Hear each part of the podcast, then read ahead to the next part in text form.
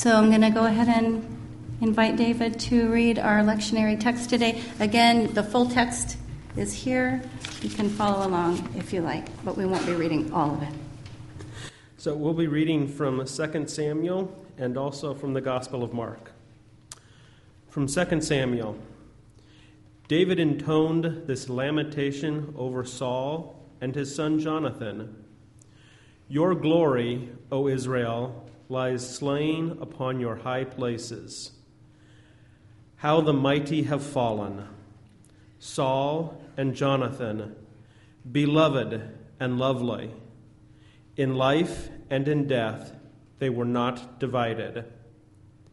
They were swifter than eagles, they were stronger than lions. O daughters of Israel, weep over Saul, who clothed you with crimson in luxury who put ornaments of gold on your apparel. How the mighty have fallen in the midst of the battle.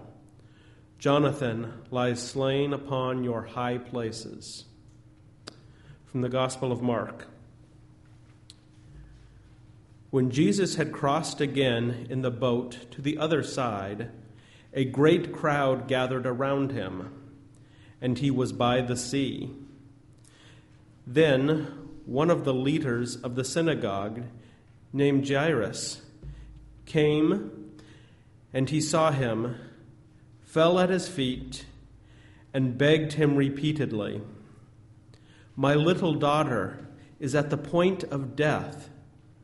Come and lay your hands on her, so that she may be made well and live. So he went with him and a large crowd followed him and pressed in on him.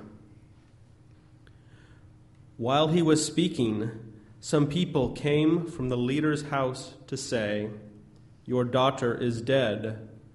Why trouble the teacher any further?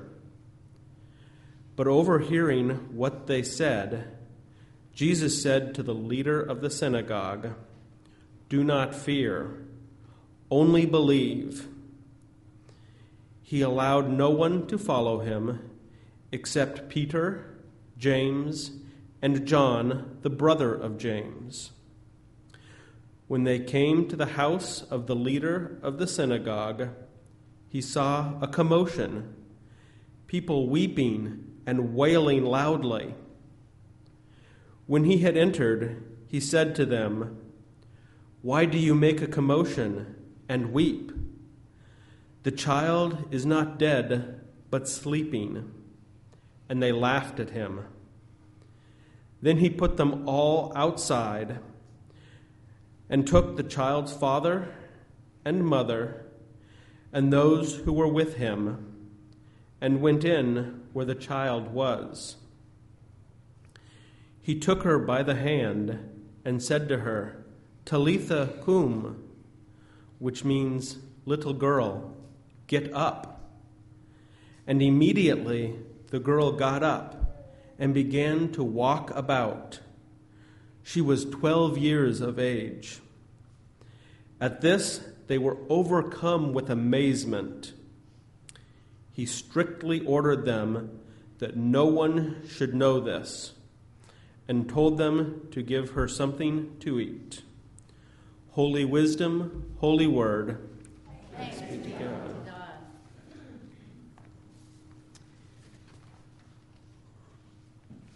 We are all going to die. And we are all going to be resurrected.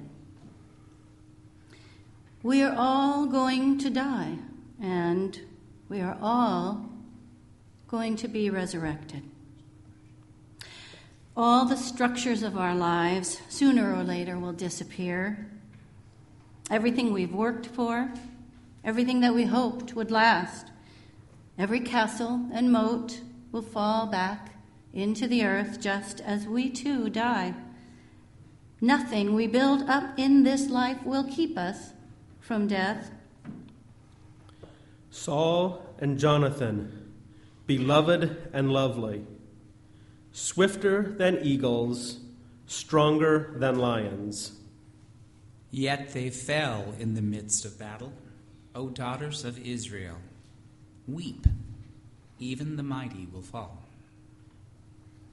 And yet, even if we have nothing, even if we are ignored, passed by, reviled in this life, if we have nothing, keep nothing, take nothing, we will yet be resurrected.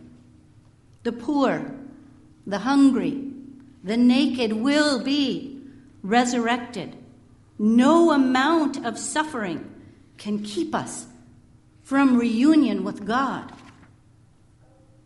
I cry to you, O Lord. I wait for the Lord. My soul waits. And in your word I hope. We will all die, and we will all be resurrected, for that is Jesus' promise to us. There was a little girl, a tender little girl of 11 or 12, who used to rub the back of her father's neck with gentle fingers. She could spin wool as fine as spider silk, shimmering in the morning dew, and her voice, more lovely than the lark, carrying across the desert air to the sea like a prayer. How a father would mourn such a daughter. And there she lay, beloved and lovely, and the people wept and wailed loudly. Out of the depths I cry to you, O Lord. My soul waits for the Lord.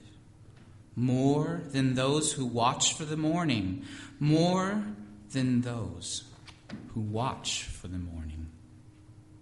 Who is the one waiting? The little girl lying there so peaceful, waiting to be gathered up by angel wings? The people gathered around her, weeping and wailing, waiting to be delivered from this grief. Who, I ask, is the one waiting? David, who mourns for Saul and Jonathan? The dead themselves? Or you? Or I? And into this worldly commotion, this tearing and rending, this weeping and wailing, into this world where death takes even the mighty, even the beloved, into this world came Yeshua, Jesus. And he said, Rise up, little girl. And he said, Come out, Lazarus. And he said, Awaken, all you who mourn, you who watch for the morning, you who wait for the Lord. For, Jesus, is here. Jesus, has, come, so, that, we need mourn no more.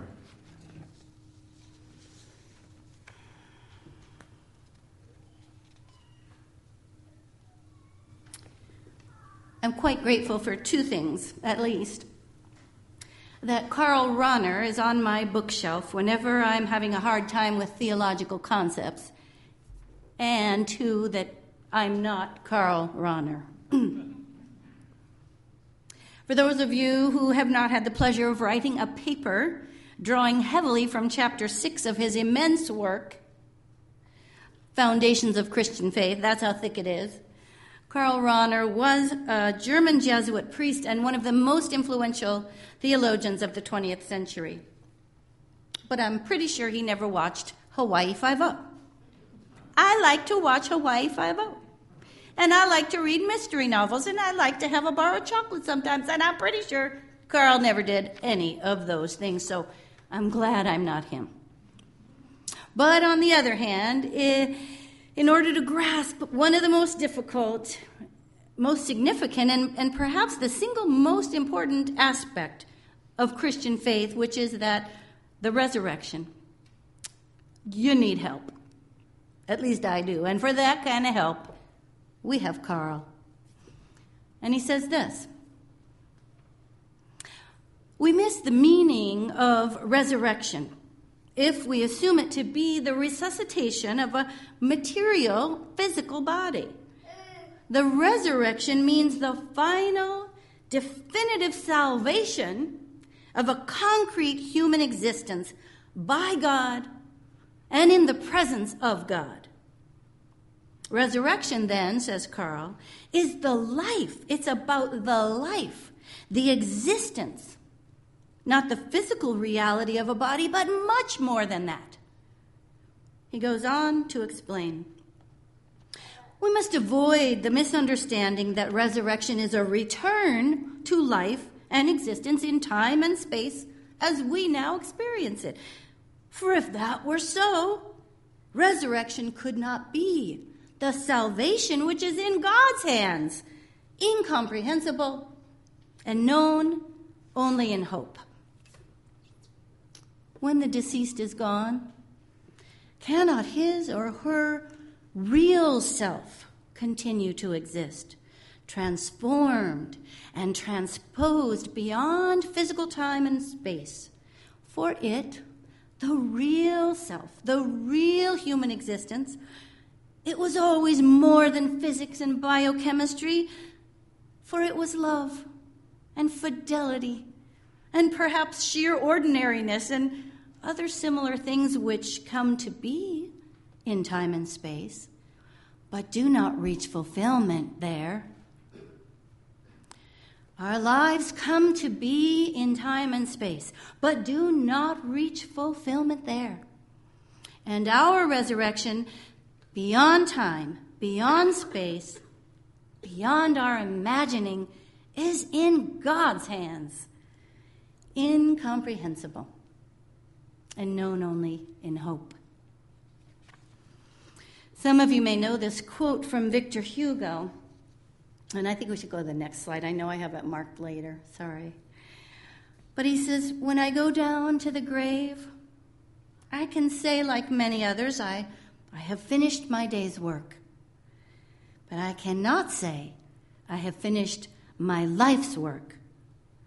My day's work will begin again the next morning. The tomb is not a blind alley, it is an open thoroughfare. It closes in the twilight to open in the dawn. The doorway between life and death is not a one way street, but an open thoroughfare. And like Jacob's ladder, angels come down as well as go up, and the saints come down as well as go up. And sometimes, sometimes we get a glimpse of heaven before we die. In my California days, some of you know I'm from California. I had a friend who was taking a workshop uh, on seeing auras and energy fields. Okay, it was California. Uh, but hey, just saying, have you ever noticed in all the holy paintings of holy people, like that, the halo thing? Aura? Energy field? Uh, just saying, maybe. Uh, but so, so this friend of mine, uh, when taking this workshop, you know, he meditated and he visualized and he cleansed his chakras and he chanted the names of the stars and so forth. And one day we were having lunch together uh, and I asked him how the class was going. And he said, I think I failed. I said, okay, really? How, how was that? He said, Well, so we had this exercise. When we were going to go, uh, we were supposed to look at the auras of all the people around us as we went through our day. You know, see which ones were muddy and see which ones were shiny and which were dark and, well, stuff like that. Okay, I said. So what went wrong?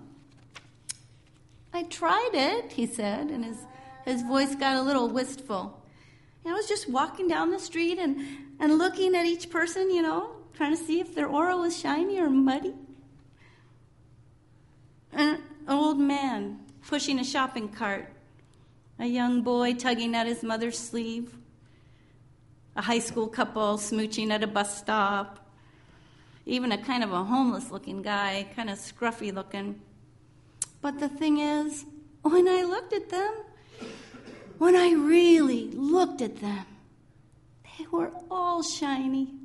And the closer I looked, the shinier they got. Until my eyes kind of misted over.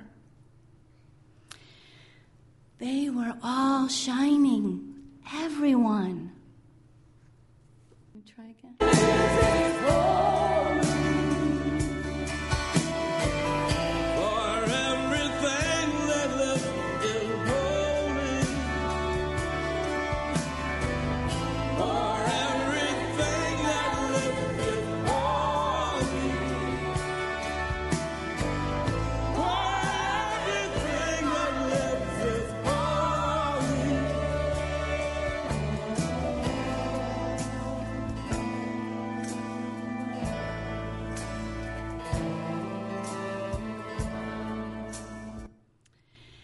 And isn't it that very holiness, that human existence which lives here but doesn't reach fulfillment here? Isn't it that which God reclaims and therefore redeems? That inexplicable, unutterable sacredness of a single soul that God will never let go of? all the dross, all the mistakes, and yes, the sin, which we'll talk about later in this series. Every place in our lives where we stepped away from God, and let's face it, for most of us, at least for me, that's most of my life.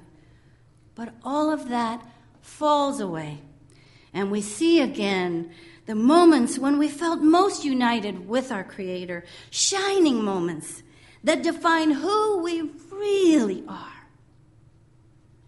And somehow God upholds that for us at the end of it as if to say, Here and here you knew me, just as I have always known you. Let that be what lives on. Arise, said Jesus. Shine, awake, for your light has come and your Redeemer lives. O Israel, hope in the Lord. For with the Lord there is steadfast love, and with the Lord there is mighty power to redeem. Amen.